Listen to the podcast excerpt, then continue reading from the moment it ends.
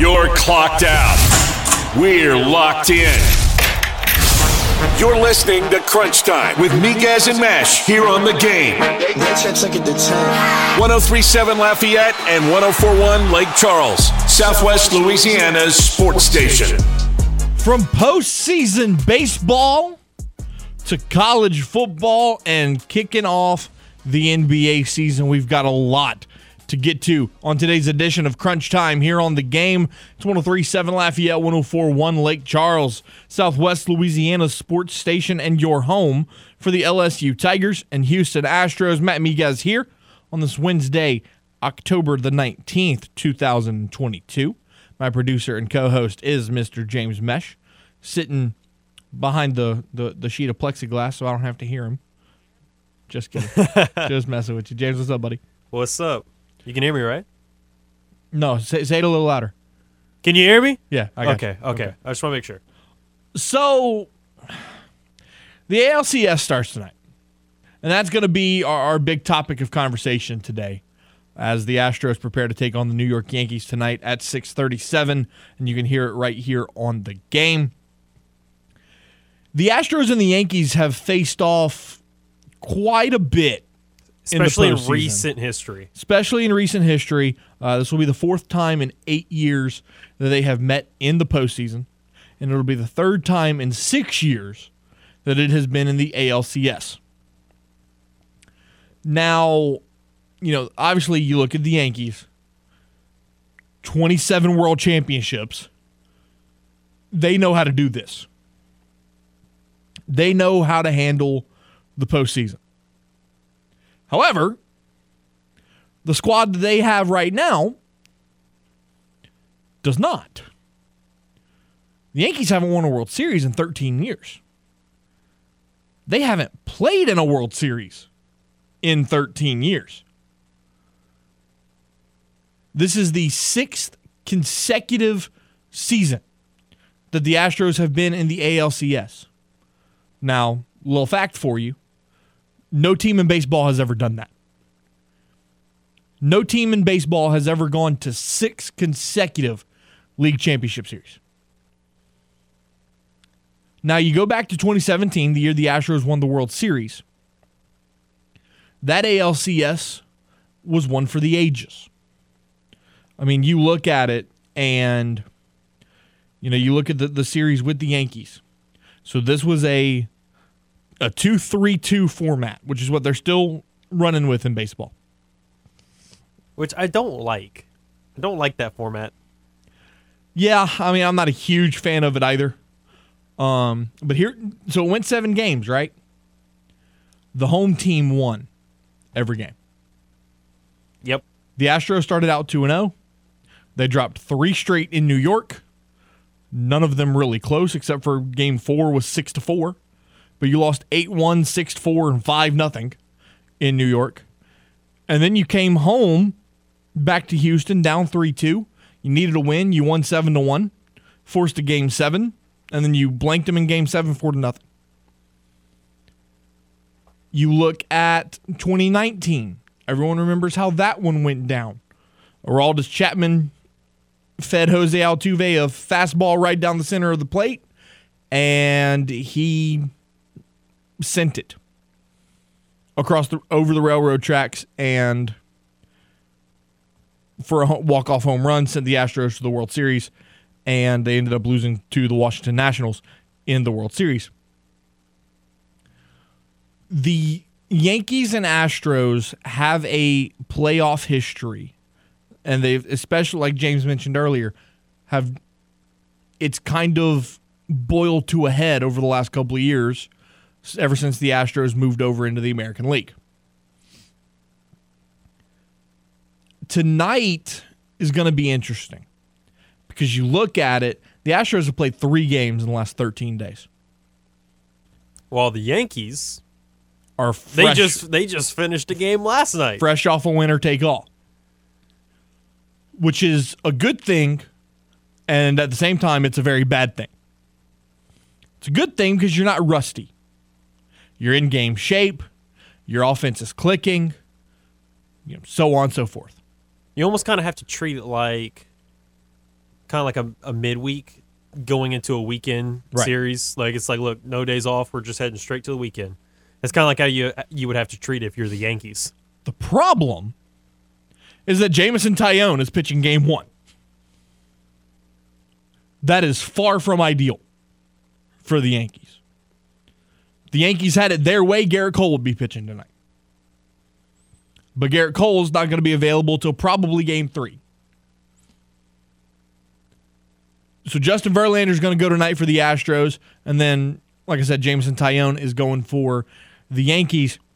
Now, in, in recent history, if, if my memory serves me correct, uh, hit us up on the hotline 337 706 0111. The Astros have had their way with Jameson Taillon.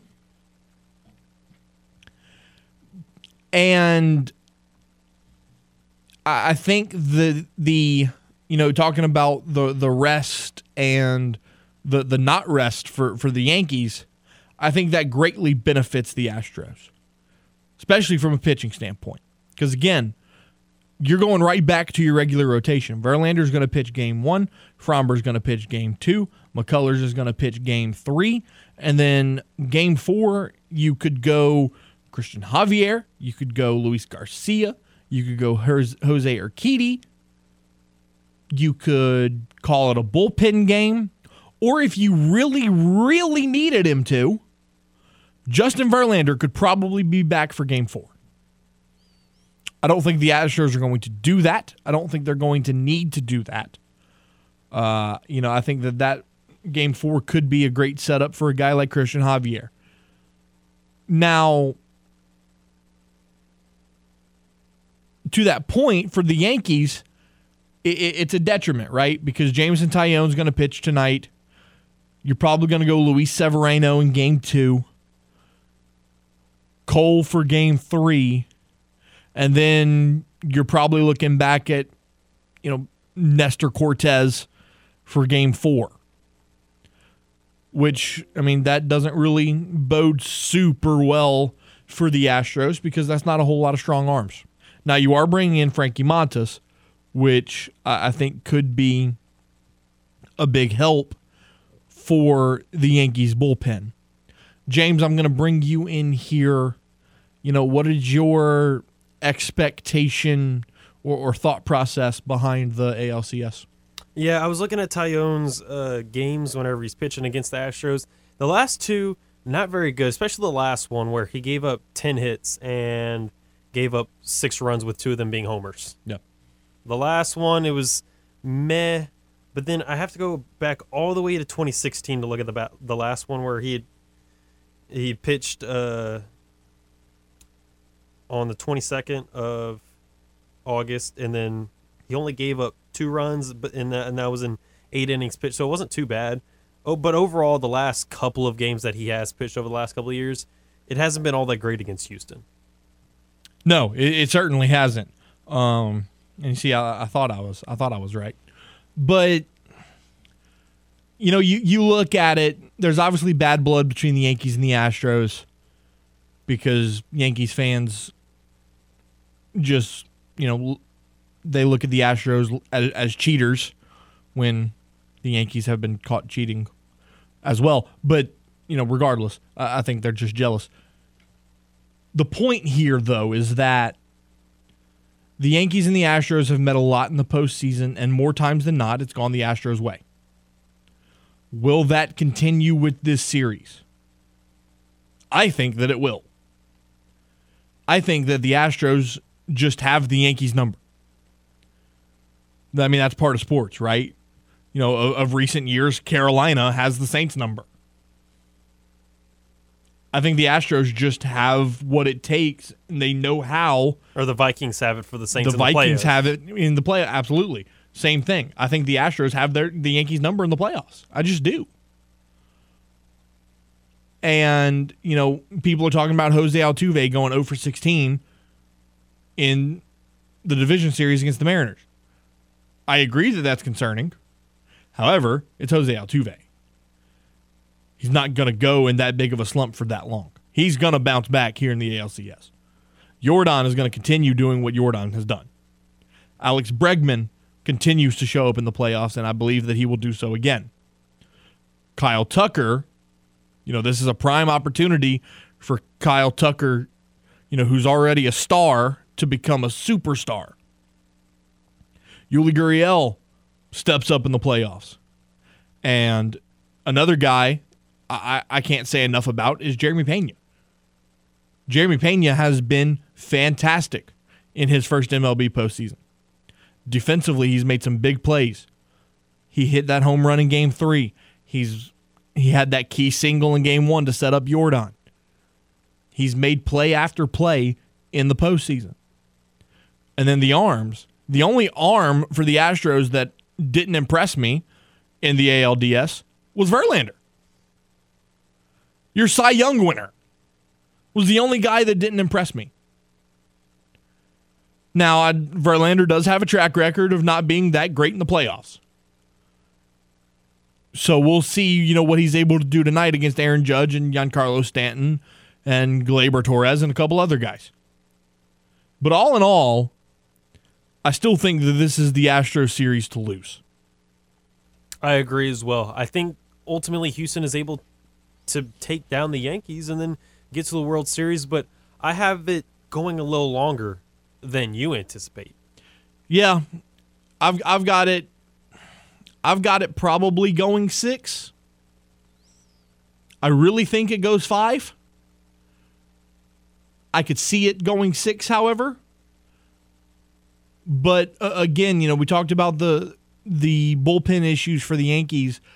I think that's going to catch up with them sooner rather than later. And I think it goes 6 potentially 7. Like I think this becomes a lot more of a close matchup than maybe you and I anticipate. If the Yankees want to continue this series, they have to win at least one, if not both, in Houston. Because they have to run, they have to try and finish the series out as fast as I can, Absolutely. which is why I think that New York gets off to an early start. I think they actually end up winning tonight because, like you talked about, Astros haven't played in the last few days. They've only played three games in the last 13. Nope. You played one series in the last two weeks. To me, that you got to shake off the rust. And I think this game, even even though JV has a good matchup, and I know that Taillon has not been the greatest the last couple of games, I think that this game is going to be pretty low scoring. I'm going to say overall, I'm going to take the under on seven. I think it's going to be less than seven total runs. You think it's going to be less than seven total? I could I could see it a four two game. All right. I disagree. I think it's going to be a slugfest. Honestly, game one tonight, I could see it being a 7 5 game. I mean, the firepower that you have in both lineups, and Houston is a hitter's park. I, I could see that easily going, you know, 6 4, 7 5. And I would love it because I like to see runs. I'm not I can appreciate good defense, Yeah, you're an offense guy. but I am an offensive guy through and through. I need to see points, runs, goals, whatever you call it. I want to see it up on the scoreboard. So seeing these 18 inning 1 to 0 games that that just that utterly pisses me off. Your poll question of the day is related to the New Orleans Pelicans, which we'll get to a little later on in the show. Do the Pelicans start the 2022 season off with a win tonight over the Nets? Is it Pels get it done or the Nets offense just too good? It'll be interesting. You know, when Zion Williamson's back for the first time in over a year and, you know, Kevin Durant calls him one of one, that's high words for one of the greatest to ever do it. That's high praise. It's amazing. Um, Charles Barkley last night said that he thinks the Pelicans are going to come out of the West and go to the NBA Finals. I wish people wouldn't say that. I was gonna say, as we've gotten closer to the season, there has been more and more people picking the Pelicans to do certain level of expectation, Yep. which worries me because we're seeing it with the Saints. we had high expectations. We thought they would go 12 and 5 and right now Baby baby steps, please. I was going to say I don't I I think they get to the playoffs they maybe win a series in the playoffs depending on who they play and where they are, but Let's let's get to the Western Conference Finals before we start talking about NBA finals. let's get to the before we even get to the play. Let's just get to this game tonight before we um, expect too too much because even though this team is relatively young and pretty talented, we still need to see them gel together first. It's a marathon, not a sprint. Exactly, especially with 82 games. Tune in tonight from 5:30 to 6:30 for the McNeese Coaches Show presented by Maplewood Burgers, Line of Bed out of Westlake, and the Southwest Louisiana Law Center. Jim Gazzola will be talking tonight with McNeese Athletic Director Heath Schroyer as the McNeese Coaches Show will be broadcasting from the Maplewood Burgers at 4453 Nelson Road. So tune in tonight at 5:30 for the McNeese Coaches Show right here on the game. 1037 Lafayette and 1041 Lake Charles, Southwest Louisiana's sports station take a timeout, and when we return to crunch time, we will hear from LSU head football coach Brian Kelly ahead of this week's matchup with the Ole Miss Rebels. And then at 4:30, Brody Miller of the Athletic will join us for a different preview of the same contest with the Tigers and the Rebels right here on the game, Southwest Louisiana sports station, your home for the Houston Astros and LSU Tigers. Got something to say to Miguez and Mesh? Hell yeah!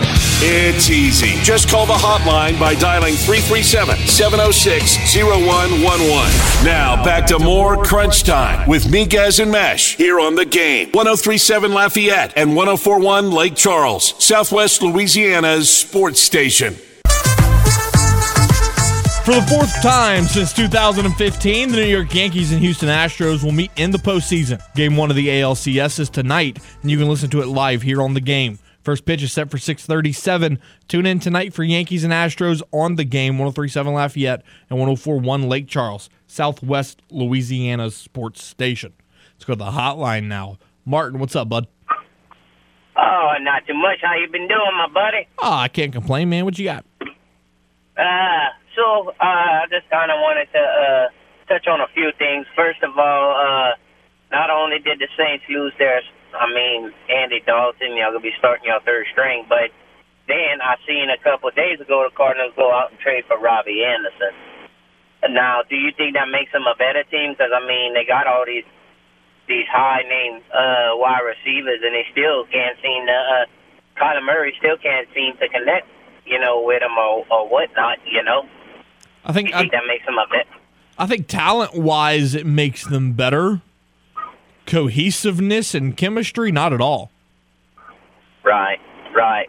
Now, if I do remember, I'm gonna switch gears. If I do remember right, remember towards the, I think it was towards the middle of the season, I called in and I said that the Padres will be a force in the playoffs, and that's what they doing. You did. That's why I I always say when it doesn't matter if you win a hundred games in a in a season. When you make the playoffs, every team is zero zero. It's every team for itself. It's the best of the best, and uh, that's why I'm not, I'm really really when I seen the Dodgers uh, lost, you know, that first series, I wasn't really surprised because I've seen that before with the Seattle Mariners when they won uh, a hundred some more games and they lost in the first round of the playoffs. You Yep. know, uh, but. Uh, hopefully by the next uh next uh by this time next week the Yankee season will be over. I really do think this is the end of the line for. So you're Uh, cheering. So uh, cheering for the Astros. uh, Come, come again? So you're cheering for the Astros? Oh, definitely. Okay, That's my second favorite team. I mean, I'm a diehard Red Sox fan, but I do like the Astros. My guy. Uh, you know, uh, because I mean that's one of the Yankees' uh, hated rivalry. And by this time next week, I'm gonna answer all them Yankees fans' questions. Who's your daddy? The, the Astros are your daddy. Thanks for taking my call, buddy, and you have a good one. Appreciate you, Martin. LSU met with the media. Uh, Brian Kelly met with the media earlier this week. Talked about you know a couple different things. Yesterday we hit on a few of them, talking about learning lessons after a loss, and then Brian Kelly gave his thoughts on the Ole Miss Rebels. He also talked about his quarterback, Jayden Daniels, and a star wide receiver in Kayshon Boutte, and their relationship. We've been at this, you know, this had been the seventh game, and we have been confronted with those situations and haven't made them. But I don't think that there was any hesitation that we wouldn't go back to it because those, those two have been working hard in practice and trying to build that, you know, that relationship where, you know, we find you. And, and if you remember in that situation, he kind of found some green grass. And um, he was going to be the primary on that play and um, Jayden got flushed out of the pocket, but he kept his eyes looking for him, and it was really the first time when those two found each other, if you will, in terms of you know getting the ball, and and then that drive, quite frankly, we had a lot of mistakes. Um, we made a lot of mistakes. That drive ended up in the end zone because of those two guys. They made big plays, and that's what sometimes you need is your big time players have to step up. And I think that was the first time this year that our best players stepped up to that level and, and made plays. Talking about the offense, especially with Jayden Daniels and Kayshon Boutte, LSU scored on their six, their first six offensive possessions on Saturday. We hadn't seen that since 2019. No, no, it was you, a shocker. The the offense. It, it, you brought up 2019. That's a great point. It it kind of looked like that offense a little bit. You were taking shots down the field. You were running the ball well. You played with tempo. I mean, you hadn't seen that since Joe Burrow. And and I think that that was huge for LSU. Am I saying that LSU has turned a corner offensively? No. I, I don't want to. Yeah, don't. Uh, we're not going to go that far yet. However, I think that they took a massive step in the right direction. Oh yeah. And I think they're starting to figure things out. Absolutely and uh, Brian Kelly dived dove into the offensive performance. Yeah, I think it's it's got to be part of what we continue to grow towards. Um, you know, there's going to be times where guys just got to step up and make plays, and and we we had been kind of grinding it out like, you know, every every we were we were trying to fight for every blade of grass, and sometimes you just got to make some plays. Um, and you know, the, the big touchdown, you know, throw to Jaray Jenkins. You know, they jump offside. You know, that's part of our offense. Take a shot down the field.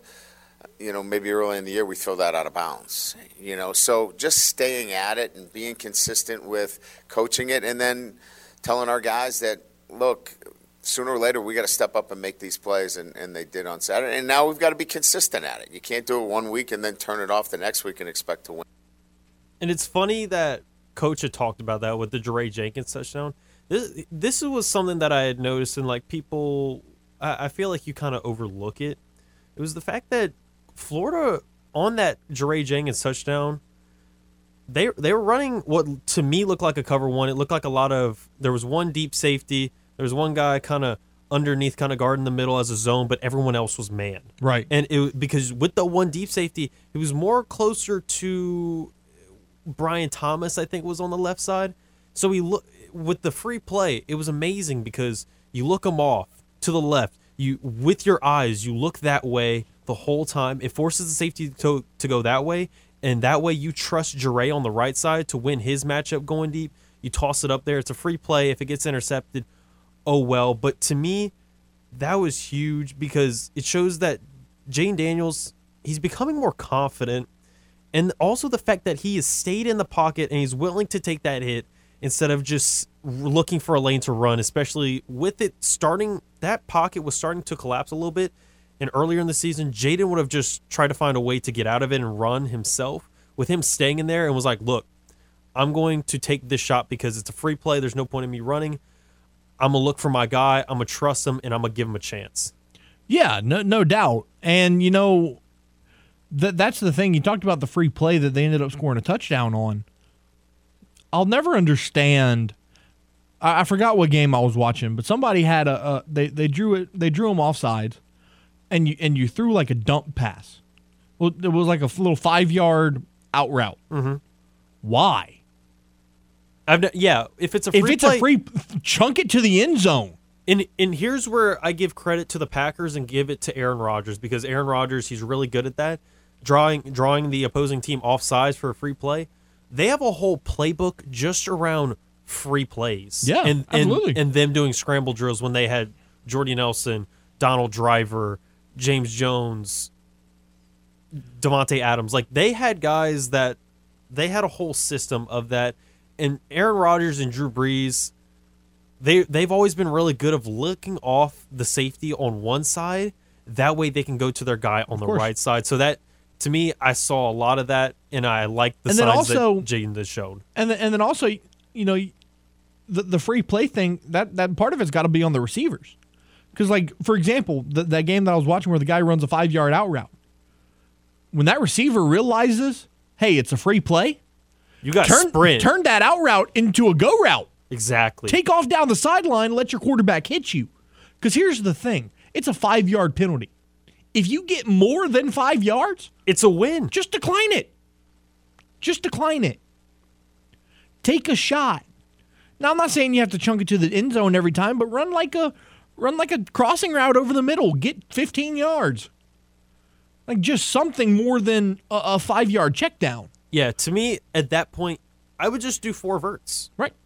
Whatever whatever the formation is, especially if you're in shotgun and you got a three receiver set, have your three receivers run three verts because whether they're running a cover two or a cover four, one of them is going to be able to split those safeties, and depending on which one it is, and even then, they might get flustered Yep. and be like, "Oh no!" Especially with you'll have extra time because generally, what a defensive lineman does or an edge rusher, if they jump off sides, they immediately go back, so they lose all the momentum they had. They might as well just commit to the penalty and like make sure that there is no pass play. So you always have that extra time with that. Yeah, no question. No doubt. The New Orleans Saints will be taking on the Arizona Cardinals this Thursday night, and the game will get you ready for the primetime matchup. Crunch Time with Miguez and Mesh will be broadcasting live from Twin Peaks on Johnson Street from 4 to 6. So come hang out with yours truly. Enjoy the ice cold beverages, tasty burgers as the Saints take on the Cardinals. Twin Peaks, eats, drinks, scenic views. Take a time out. Brody Miller of The Athletic will join us next for a conversation about the LSU Fighting Tigers right here on the game. It's 1037 Lafayette and 1041 Lake Charles, Southwest Louisiana Sports Station, and your home for those Fighting Tigers of LSU. A recent survey said that game listeners prefer our station than filing their taxes. Take that, taxes. This is the game. 1037 Lafayette and 1041 Lake Charles, Southwest Louisiana's sports station. The LSU Tigers have a massive primetime midday matchup this Saturday against the Rebels of Ole Miss in Death Valley. Let's talk about it with Brody Miller of The Athletic. Brody, thanks so much for taking the time, man. How are you? Doing well. How about yourself? Uh, doing well, man. Thanks for asking. So, you know, let's backtrack a little bit before we look ahead. Let, us talk about the game against Florida on Saturday. You know, dominant performance on offense. Defense did just enough to, to hang on for the win. You know, what are your overall thoughts from, from the game Saturday night in Gainesville? Yeah, I think the main thing that jumps out is just Jayden Daniels looking like, quite frankly, just an entirely different quarterback. You know, for through six games, this was a not bad but very limited offense, and against real defenses, they were just playing, you know, left-handed most of the time. And that, and as good as this defense has played at times, they had they just basically were forced to be put into tough situations all the time. And and for for Jayden Daniels to go out there and not just play well, but to go out there and simply just make confident throws into one on ones, which sounds so overly simplistic, but that's kind of all it really had to be. You know, he, it, it was a problem of he was, you know, if a guy wasn't completely open, didn't have the confidence to throw it, and all of a sudden Saturday, he, if there was a, an inch of space, he just put up a ball in a one on one and let LSU's really loaded receiver room kind of be the strength it's supposed to be. So, you know, again, no one expects Jayden Daniels to throw 300, 400 yards a game and six, put up six touchdowns, all that every week. But if he can just be that version of himself that's that's just confident and, and looks closer to that, then LSU is suddenly a very different football team. Where suddenly it's not it's a I don't know a top fifteen, top twenty team if that's the offense they get. You just you need more you know him to go out this week and prove he can do that two weeks in a row. You wrote an article earlier this week about Brian Kelly's fit at LSU, and you know that's been a topic of conversation ever since he arrived in Baton Rouge. My question here is really, wh- why is this even a conversation? You know, you go back to Nick Saban. Nick Saban didn't fit. What did he do? He won. Les Miles didn't fit. He won. Like, like, why is that even a conversation amongst the fan base in Baton Rouge? Yeah, and, well, and the thing is, it probably isn't even that much the fan base in Baton Rouge. I think it's more of a national discussion. And I think there's probably a lot of different pieces in play there about why it's such a discussion. One, probably a little bit of it is, and, and Charles Handegrift points out well in the story, that would this even be such a thing if his predecessor wasn't the most fit ever, right? Ed Orgeron, most Cajun man on earth, you know, like maybe that's why people suddenly think LSU is like you have to be like of the bayou to fit in here, when it's not really the case. And I think part of it is just the shock value, quite frankly, of Brian Kelly's move is unprecedented in sports history. There really is no comp for what you know him leaving a job like Notre Dame, winning as coach to go to another school. So I think that's a big part of it too. That people are just trying to make sense of this. And like it feels so weird. And then I think the other element in this is a little bit of kind of people just don't really like Brian Kelly, you know, and everyone and I think, you know, that's not my opinion whatsoever, but it's just kind of you know, people don't like him and they want to be, and they just think, hey, this is weird. Why would he do this? So I think there's a lot of elements of place there. But to your point, it is kind of silly because there's no other job in the country where you're thinking of that. There's no other job where you're like, man, how is he, this guy going to fit in in central Ohio? You know, so it's really just, do you know how to run a program and then you create the culture yourself. You know, look looking at the the year so far, big win at home against Mississippi State. You had to bounce back to get the big win over Auburn, and then this past Saturday night against Florida. In your opinion, was the win over Florida Brian Kelly's biggest at LSU? Um, that's a good question because in a vacuum, I think Mississippi State's definitely the biggest win in terms of that's the best team they've beat. You know, I think that is a, you know, Mississippi State to me is genuinely a top 20, top 25 team that is kind of undervalued and, and has played really well since then for the most part. I, I still think that's better. But I think when you really just add all the context and the situational stuff and being on the road and coming after the really ugly two weeks of Auburn and Tennessee, yeah, I think that's valid. I think that is maybe maybe not the most impressive, but the most important in a lot of ways, or maybe even the most impressive. You know, to to kind of go out there and be like, oh shoot, they're five and two. They just put up you know forty two on Florida in the swamp. You know, I do think that that did carry a little extra weight of just kind of pointing things in the right direction, I guess, if that makes sense. So I think there is some validity that it carried more weight, even though Mississippi State might be a quote unquote better opponent. So, you know, I'm not going to look at one game and say, oh, LSU's offense has turned a corner and, you know, we're, we're going to see 45 points a game for the rest of the season because that's just, you know, a, not a valid way of looking at it. But in your opinion, has LSU's offense maybe started to figure it out? I think so, and you know, at least it's point. Yeah, I'm trying to figure out my words here. I think it's at least improving. Like that is fair to say. And Kelly's kind of talked us every single week about you know those buzzwords you always get sick of of process, and these guys are getting on a process. They're getting closer to knowing, and and it kind of he had a little bit of validation post that Florida game, and kind of saying, "Hey guys, this is what I was trying to say. Like this is it is a process." And Jayden Daniels, you know, and it is worth pointing out, you know, guys year one in a transfer don't often, you know, quarterback pop off right away. Often it's like look at Hendon Hooker, look at Joe Burrow. I mean, not comparing those things, but there is a lot of evidence that it is tough to go into a new school and just get it right right away. So, you know, seventh game to have him kind of have things click and for Jayden Daniels to be out there throwing like he did Saturday, it does make sense a little bit. So I I don't need them, you know, in terms of evaluating them. I don't think you need them, to your point, to go out there scoring 42 a game. But if you can now be a threat passing the ball, if you can now make teams, you know, defend that pass more and open up the run game, all that stuff, if you can become an offense that isn't down 14-3 in the second quarter like every single week, this is suddenly a very different football game, football team. So, yeah, I'd say they've probably turned a corner in terms of knowing what they're doing and figuring out their identity, even if they're probably never going to be some, you know, dominant offense. Brody Miller of The Athletic joining us here on Crunch Time. Let's talk about Will Campbell for a moment. I mean, true freshman, immediately making an impact for this team. He missed the Tennessee game due to that episode that, that Brian Kelly, you know, a lot of people believe it was dehydration. Brian Kelly believes that it may have been something more than that.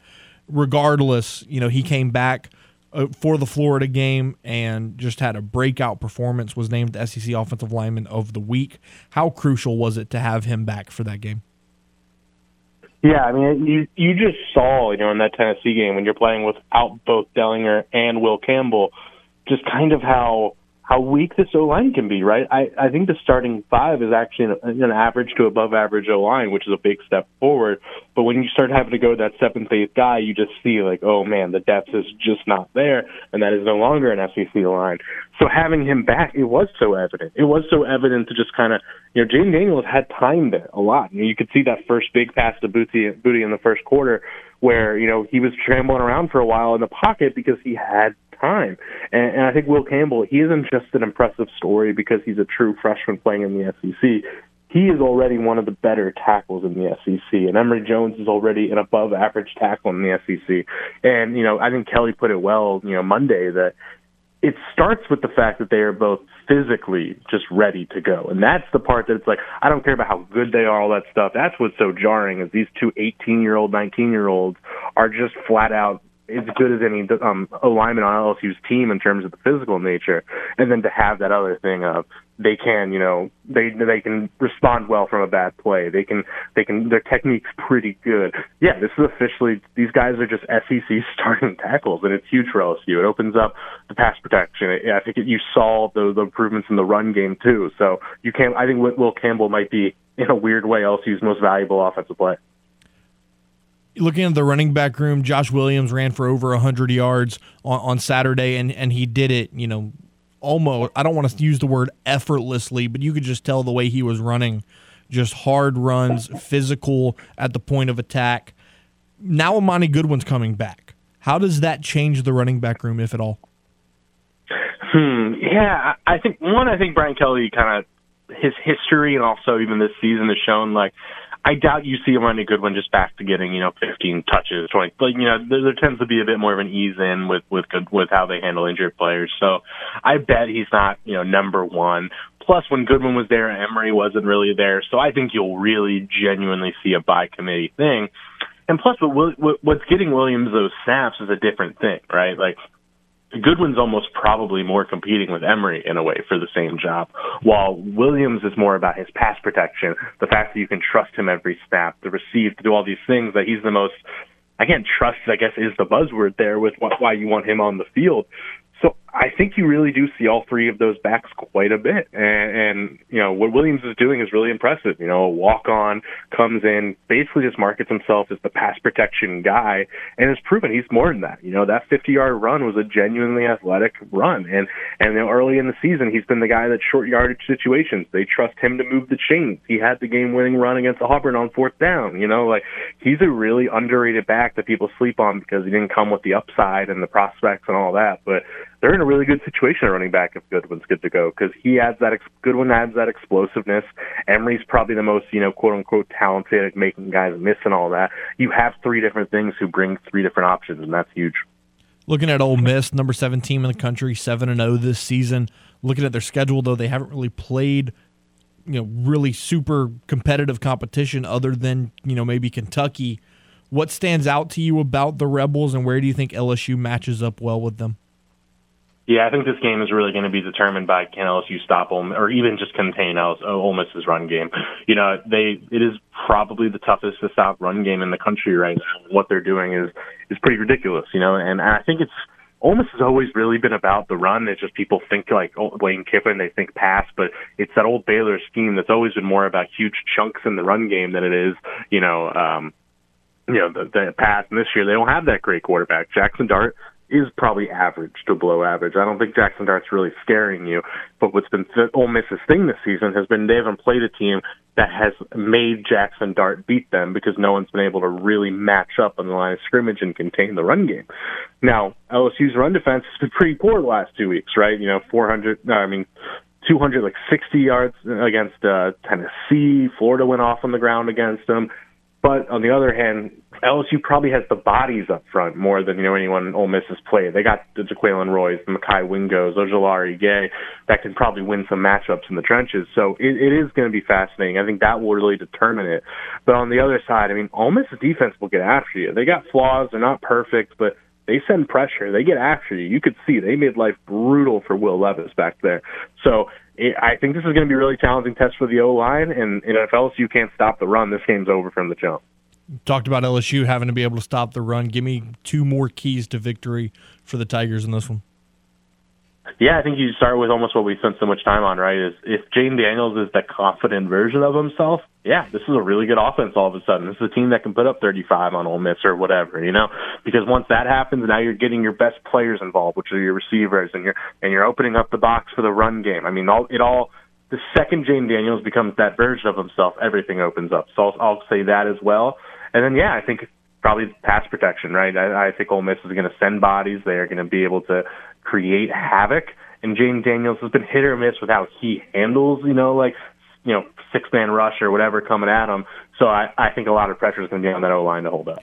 Brody Miller of The Athletic joining us for a conversation about the LSU Fighting Tigers. Brody, really appreciate your time, man. Great insight, and uh, enjoy the game this weekend. Thanks for having me. Take care. And there he goes, Brody Miller of The Athletic. We'll take a timeout, wrap up hour number one on the other side, right here on the game, Southwest Louisiana Sports Station, your home for the LSU Tigers and Houston Astros.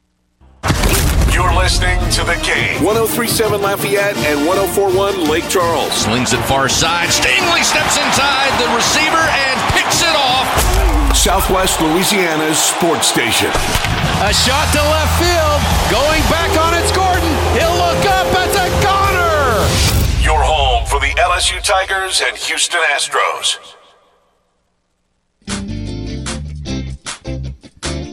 Welcome back as we got just a couple minutes left in this first hour of crunch time. Looking ahead to tonight's game for the Pelicans, they will be going to the Barclays Center for the season opener to take on the Brooklyn Nets. The game's going to be really interesting since a lot of expectations for the New Orleans Pelicans this year, as well as Brooklyn. They just have a really good roster overall. We're finally going to see Ben Simmons again. James Harden, oh, he's on the Sixers now, but they still have Kyrie Irving as a, another guard themselves. And then they got Kevin Durant. So a lot of good firepower offensively. It's going to be really interesting to see. Season tip off is going to be tonight. And the best way you can bet on them is with FanDuel, America's number one sportsbook.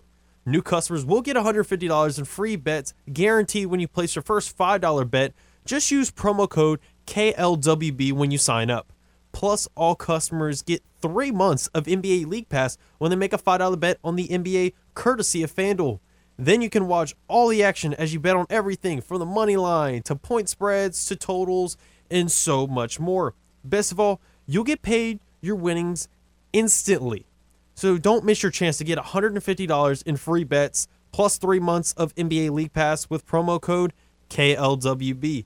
Make every moment more with FanDuel, an official sports betting partner of the New Orleans Pelicans. You must be 21 and older and present in Louisiana and permitted parishes only. For new customers, first online real money wager only, $10 first deposit required. Bonus issued is non withdrawable free bets that expire in 14 days. For already existing customers that already have an account, $5 NBA wager required. Limit one pass per customer across both offers. Restrictions do apply. See ter- void where prohibited. See terms at sportsbook fanduel.com for both offers. And if you or someone you know has a gambling problem and wants help, call 1 877 700 STOP. NBA League Pass, local blackout restrictions still apply for those as well. I wish I could watch it. All I'm going to say. And I and even though I'm not technically a Pelicans fan, I still do support them. So I'm excited to see what they can do. Wish I could watch it. I wish I could too. Because I'm not paying $20 a month for Bally Sports Plus. I don't blame you. But no, I'm not paying $20 a month. Again, love the Pelicans. I'm not paying $20 a month on top of what I pay for cable just to watch the Pelicans. No, and that's just what, not. That's what's annoying about about not being able to watch as many NBA games. I know there's a bunch more, but it's yeah. it's very hard nope. to get them because you got a lot of games playing at the same night, and TNT can only play so many games. 30 minutes of crunch time coming after this top of the hour sports update right here on the game Southwest Louisiana Sports Station. You're clocked out. We're locked in. You're listening to Crunch Time with Miguez and Mesh here on the game. 1037 Lafayette and 1041 Lake Charles, Southwest Louisiana's sports station. Hour number two of Crunch Time here on the game 1037 Lafayette, 1041 Lake Charles, Southwest Louisiana sports station in your home for the LSU Tigers and Houston Astros. Matt Miguez, James Mesh, 502 here on your Wednesday. Got about 30 minutes left of today's show before we throw it over to Jim Gazzolo and the McNeese Coaches Show. But before we do that, it's a Wednesday during football season. James Mesh, what does that mean? Means it's Who Dat Wednesday. Brendan Ertle of Canal Street Chronicles joining us for Who Dat Wednesday. Brendan, what's up, bud? What's going on, guys? Okay, so question number one I have for you is uh, why why weren't you fast enough to snag that starter jacket this morning? Well, um, let's see, what time was that? Uh, I, I think around eight uh, New Orleans time, and uh, I'm on the West Coast, so I think I was still sleeping. Early bird gets the worm, Brendan. Come on, man. That is true, and I think you'll wear that thing better than I ever would. So, Hmm. all I need is some pictures. You got to post that. You got to post that somewhere. Pixar didn't happen. I got you. I got you. So, you know, let's go back to Sunday. What did you see from the Saints in their loss to the Bengals? Um, you know, I, I saw some good things. I, I saw some bad things. Um, but the good things will be overshadowed because they couldn't finish in a four minute drill. And I think a, a big part of this game that people aren't talking about um, is the fact that they had this game. Uh, one, if they could execute execute the four minute drill, and they didn't do that. And that's the thing that teams actually practice more than you'd think. Is that uh, is that four minute offense? Can we find a way to get three to four first first downs? Can we chew the clock and can we pin them uh, deep if if we can't chew out the clock? And I think they failed that pretty miserably and pretty much gave the the Bengals uh, free points on on that possession they had in the horrible punt. So uh, terribly executed four minute drill, but I thought throughout the game um, the offense was was was good enough for them to win, and it's starting to become a trend. Um, and it's becoming something I don't want to continue to talk about. Is uh, one week the defense plays great, and then the offense struggles, and then ne- the next week the offense is great and the defense struggles, and we just need to find some consistency. And I know a big part of that is injuries and who you don't have on the field, and we'll have this again uh, this weekend, probably our worst injury week of the entire season. Um, and it just can't be an excuse because you're in the National Football League and they're battling injuries. Uh, we just we have a little bit more of an injury problem than a lot of other teams right now. Um, but yeah, I, I, I am kind of happy from what I've seen from the offense, but it, it, you can't gain much from it because the offense that played last week isn't going to play this week. So um, lots of ups and downs.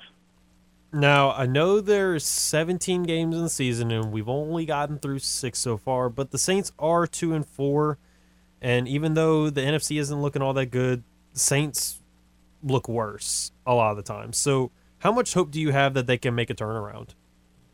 Uh, usually, I I wouldn't have any hope at this point of the season. If you're two and four, um, third in your division, not playing great football, and you've lost to the Carolina Panthers, I'd say that your season's probably pretty much close to over.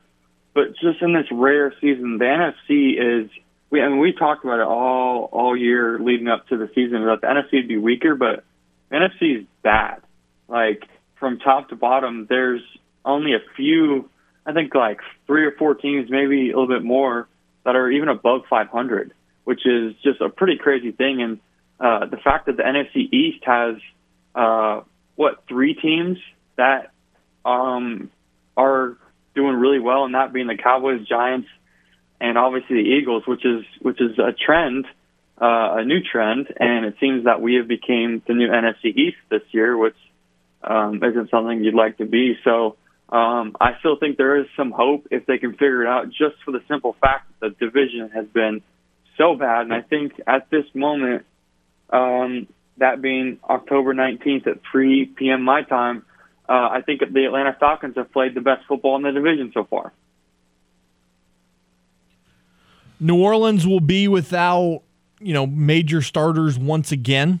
Michael Thomas, Jarvis Landry, Marshon Lattimore, you know, Andrus Peat, Adam Trautman as well. Keep know, going. Yeah, you, are not you're not kidding. Um, I, I, mean, just just talk about the the guys that are missing and the guys that are going to have to step up. It, it, it's it's a brutal sport, and you never expect uh, going into a year that you're going to be so deep at a position. Um, but I think this is one of the few things um, that the Saints have, have shown some positive light on is when a player does go down, they do have guys that come in and step up. By uh, Calvin Throckmorton missed last game, and then Peat had that pec injury that he uh, took him out of the game as well. But I think Lewis Kidd came in and played great for that spot, and that's your third guard at, at, at that given position. So uh, they've had guys come in. I mean, Keith Kirkwood, uh, we've talked a lot about, and he made a, a great grab on third down to extend a drive. Uh, Tre'Quan Smith, I thought, stepped up a ton. Callaway has played decent decent football, and um, I think Tre'Quan really gave Eli Apple a run from his money in this past game. Um, and it's it's just been a matter of who's going to step up and who's going to come in and step in and just play good football because that's what they got to do. And I think this week, um, obviously, we're down Marshon Lattimore, so that gives a great opportunity for rookie corner Alontae Taylor. And I think this is a game that you need a guy like that to come in and show out a little bit. And I, I don't think Roby and Adebo are bad players, but they're just in, in a major slump. So I think the only position on the football field right now on the defensive side um, that has pretty much played great football on every snap has been uh, cornerback number one, that being Lattimore. I think he's played the best out of anyone, and uh, that being, I guess, Pete Werner as well. Uh, but every other job out there needs needs to be better, and I think Alontae Taylor is a big energy guy, and you know I'd expect him to come in and play a good amount of the snaps, whether that be inside, outside, um, over the top, wherever. I think um, he's going to be one of the many guys that have to come in and step up and I think Alontae Taylor and Calvin Throckmorton are the two people I'm looking at most this week. What grade would you give not just Dennis Allen, but the whole coaching staff so far?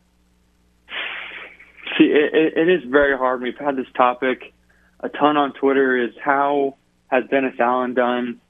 Um, how would you grade his performance? And I think when the Saints were healthy, it wasn't it wasn't great uh, early in that year, and it wasn't for very long. And I think teams that are new like that uh, take some time to figure it out. A lot of teams in the NFL still are trying to figure it out. I mean, the Bengals offensively weren't very good up until this week, which is frustrating.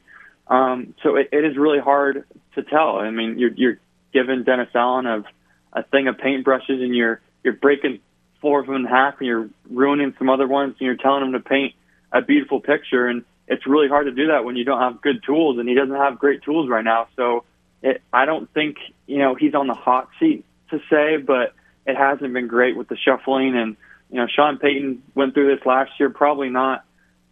We won't get to that extreme uh, of a point where we're starting 63 players. I think. I think we're only at like 37 or 38, which would uh, be top, pretty close to the top in the league. So um, I still think you give him time.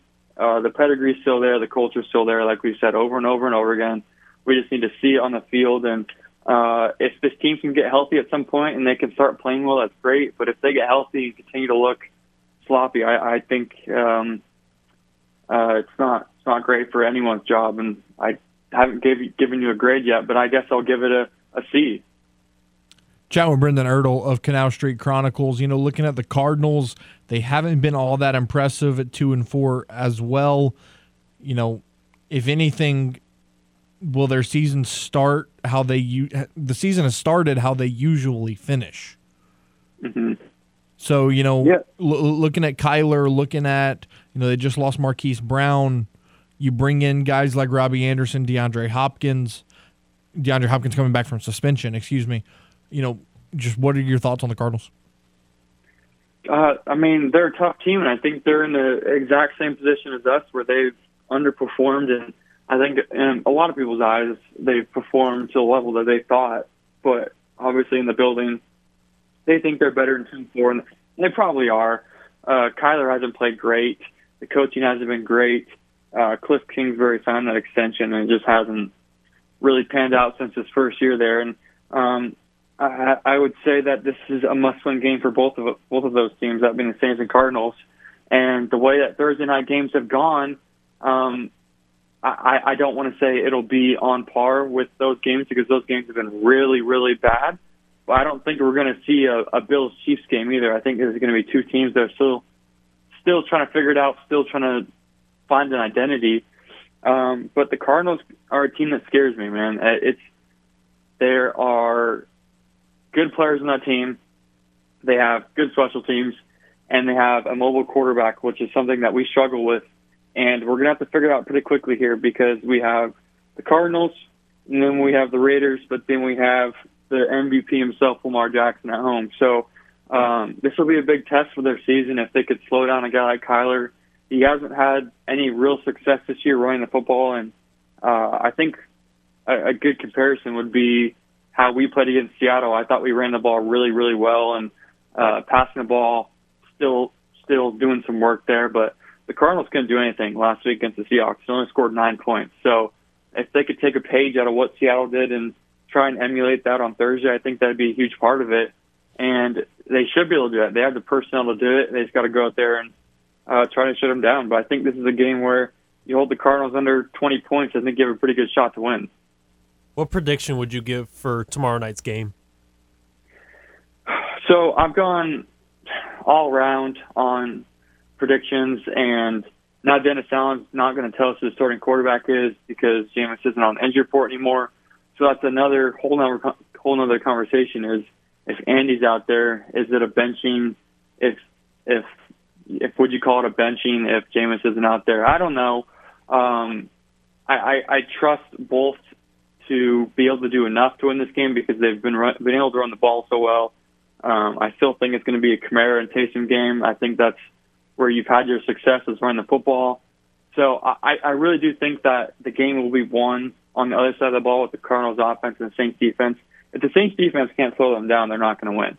Um, I, they don't have the firepower this week. They don't have um, a real great situation at quarterback, and they're really thin at wide receiver. So uh, if the Saints defense can play well and play great defense, I think they'd come out of that game with a win. But um, it's not something I want to do to test Andy Dalton again, trying to keep up with uh, an offense that can score. And uh, obviously, like you said, they get D Hop back and they get Robbie Anderson. So I think this is a game the Saints should and could win, but all the favors are going in the Cardinals' way right now. I almost wonder why not try. I know you want him to be tight end, but why not it's going to be a short week. You're going to be shorthanded. There's no. I almost feel like there's no point in starting Taysom Hill at that point. And if Andy's injured, why not just roll with Taysom for the game and hopefully escape a win? Because it feels like whether you start either one of those three at quarterback, it feels like you're going to have about the same amount of chance of winning. Mm-hmm. So why not? Yeah. I hate to play it safe, but like we want to see Jameis get as healthy as he can. If he can get those extra ten days off after tomorrow's game and then come back and play the Raiders, feels like he would have a better chance. Yeah, for sure. I, I think the the best chance you have to win this game is is Andy and Taysom. I think they need to have a good mix of those two. Um, we saw last week the Bengals kind of sold out to stop Taysom, and Pete Carmichael said, "Bet uh, we're going to throw it a little bit with Taysom," and he he did throw it and had some success. It was a little shaky at times and made you a little stressed out, but you know, going back to last year when he started at quarterback, I mean, it didn't look great then, but comparing it to what we've seen right now, I don't think it was it was as bad as we originally thought because uh, it hasn't got much better than uh, Taysom uh, in those few games, and he, he did actually play pretty well for for you know a tight end playing quarterback. But yeah, I think you'd have a, a fair share of Taysom carries. I think last week we should have seen more from him, but I do understand that Jameis is more of an emergency quarterback if both those guys went down. So they were trying to be a little bit safe with him. I still don't agree with the limited touches, but this week they have two what semi-healthy quarterbacks, that being Dalton and Winston. So I think you got to give Taysom a ton of looks in this game, whether it's throwing the football, uh, running it, or throwing it. Um, haven't seen much of Taysom receiving yet because um, that's been he's he's been had to do everything else. So uh, I'd love to see a lot of Taysom a lot more than we saw last week. You know, Brendan, I know you're also a Pelicans fan. You know, a lot of hope, a lot of expectation for for the Pels this season. You know, what are your what are your thoughts on the Pels, and can they get a win tonight over Brooklyn? I mean, it's super exciting things uh, over there for the Pelicans, and uh, you know, you always kind of root for those guys and hope hope they figure it out. And slowly, we've seen the transition from Anthony Davis to now. It's been pretty remarkable what we've been able to do. And uh, last night, we're sitting back as Pelicans fans, kind of laughing at the Lakers situation, and uh, it's it's nice to have a team that you can really trust. And a lot of a lot of people have high hopes for us. And Charles Barkley said last night on the TNT show um, that he could see the Pelicans coming out of the West, and that, that's a big nod for a team that uh, just you know barely made the playoffs last year and gave a, the Phoenix Suns run for their money. But this is a legit team, and I, I'd recommend Saints fans who haven't really dabbled into basketball too much to, to go check it out. Um, I, I promise officiating is better than a Saints game, and uh, they got a team good enough to really to really make a run at this thing. And uh, Kevin Durant has said all week that one of the best players that no one's talking about is Brandon Ingram. So um, a lot of good things for the Pelicans this year, and I expect you know I expect a top five seed, and um, I, I think a lot of people around the organization believe they can be even better than that. So um, really, really excited about this team, and I think it's something that New Orleans in general needs. And uh, I think I, I think we're ready to to pack out the Smoothie King Center and really treat this as a basketball city because it is. Brendan Ertl of Canal Street Chronicles joining us for Who Dat Wednesday. B, appreciate you joining us each and every week, bud. We'll do it again on Wednesday. Yes, sir. If you want to be one of the first people to see Black Panther Wakanda Forever, then text Panther to 337 283 8100 for your chance to win a spot for two on the guest list for a private viewing of Black Panther Wakanda Forever at Celebrity Theaters in Broussard on November the 10th. Once again, text Panther to 337 283 8100 to win tickets for Black Panther Wakanda Forever, brought to you by The Game, Celebrity Theaters, and Sherman Insurance. We'll take a timeout, wrap up today's show after this, right here on The Game, Southwest Louisiana Sports Station, and your home for the LSU Tigers and Houston Astros. Tune in every weekday at 8:15 a.m. and 3:15 p.m. for the LSU Sports Update, presented by Tibbs Trailers here on the game. 1037 Lafayette and 1041 Lake Charles, Southwest Louisiana's sports station. Back here on Crunch Time, 1037 Lafayette, 1041 Lake Charles, Southwest Louisiana Sports Station. Your home for the LSU Tigers and Houston Astros. Matt Miguez, James Mesh. A couple minutes before we give way to Jim Gazzolo and the McNeese Coaches Show. Also, the Houston Astros will be on our airwaves at 6:30 tonight. James, prediction time. Who wins tonight and by what score? For which game? The Astros. For the Astros, I think that since they're already on a roll and they've been playing this whole time in the last few days, while the Astros have gotten a rest, I'm going to go with Yankees start off strong and get the win. Score? Mm, 4 2. 4 2. Okay. I'm going to say the Astros. I think Justin Verlander comes out and pitches an absolute gem. The Astros win 5 to 1. That's my. I've I've had time to ponder it and think. That's my final score prediction. Five to one. What about for the Pels game? Pels win. You have a score? 112 99. Wow. So they Brooklyn just can't put it in the ocean? I don't think that Kevin Durant, Kyrie Irving, and Ben Simmons can work on a floor together. I just don't. You can't have three ball dominant players on the floor. It doesn't work.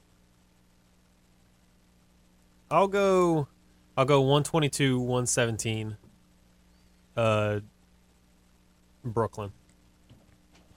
Wow. You have the Pelicans losing. Yeah, but I they show some good signs. All right. I think they cur- Brooklyn currently has all their stars right now. So They don't have the excuse of we don't have anybody. I mean, that's fair. I- I'm interested to see how well they can play together. yeah, because we haven't seen Zion with everyone else because everyone else is starting to figure it out, but they didn't have Zion. That- but that's now a, that that's you a fair point too. now that you have your major piece, That's a it- fair point Does too. it work? That that is a good point as well. Uh, so both teams are going to have to figure some things out. It'll be fun. Uh, they play tonight. We'll recap that tomorrow live from Twin Peaks on Johnston Street. So come hang out with James and I from four to six before the Saints take on the Cardinals for Thursday night football. That's going to do it for today's edition of Crunch Time with Miguez and Mesh here on the game. want to thank Brody Miller from the Athletic for joining us, as well as Brendan Ertl joining us for Who Dat Wednesday. For James Mesh, I am Matt Miguez, reminding you to be safe, be well, hug your mom and them. And once again, we will talk to you tomorrow live from Twin Peaks from 4 to 6 p.m. for crunch time before the Saints play the Cardinals in Phoenix for Monday night, I mean, Thursday night football. McNeese Coach's show from Maplewood Burgers in Lake Charles is next. The Astros at 6:30 right after you are listening to the game 1037 Lafayette 1041 Lake Charles Southwest Louisiana sports station and your home for the LSU Tigers and Houston Astros.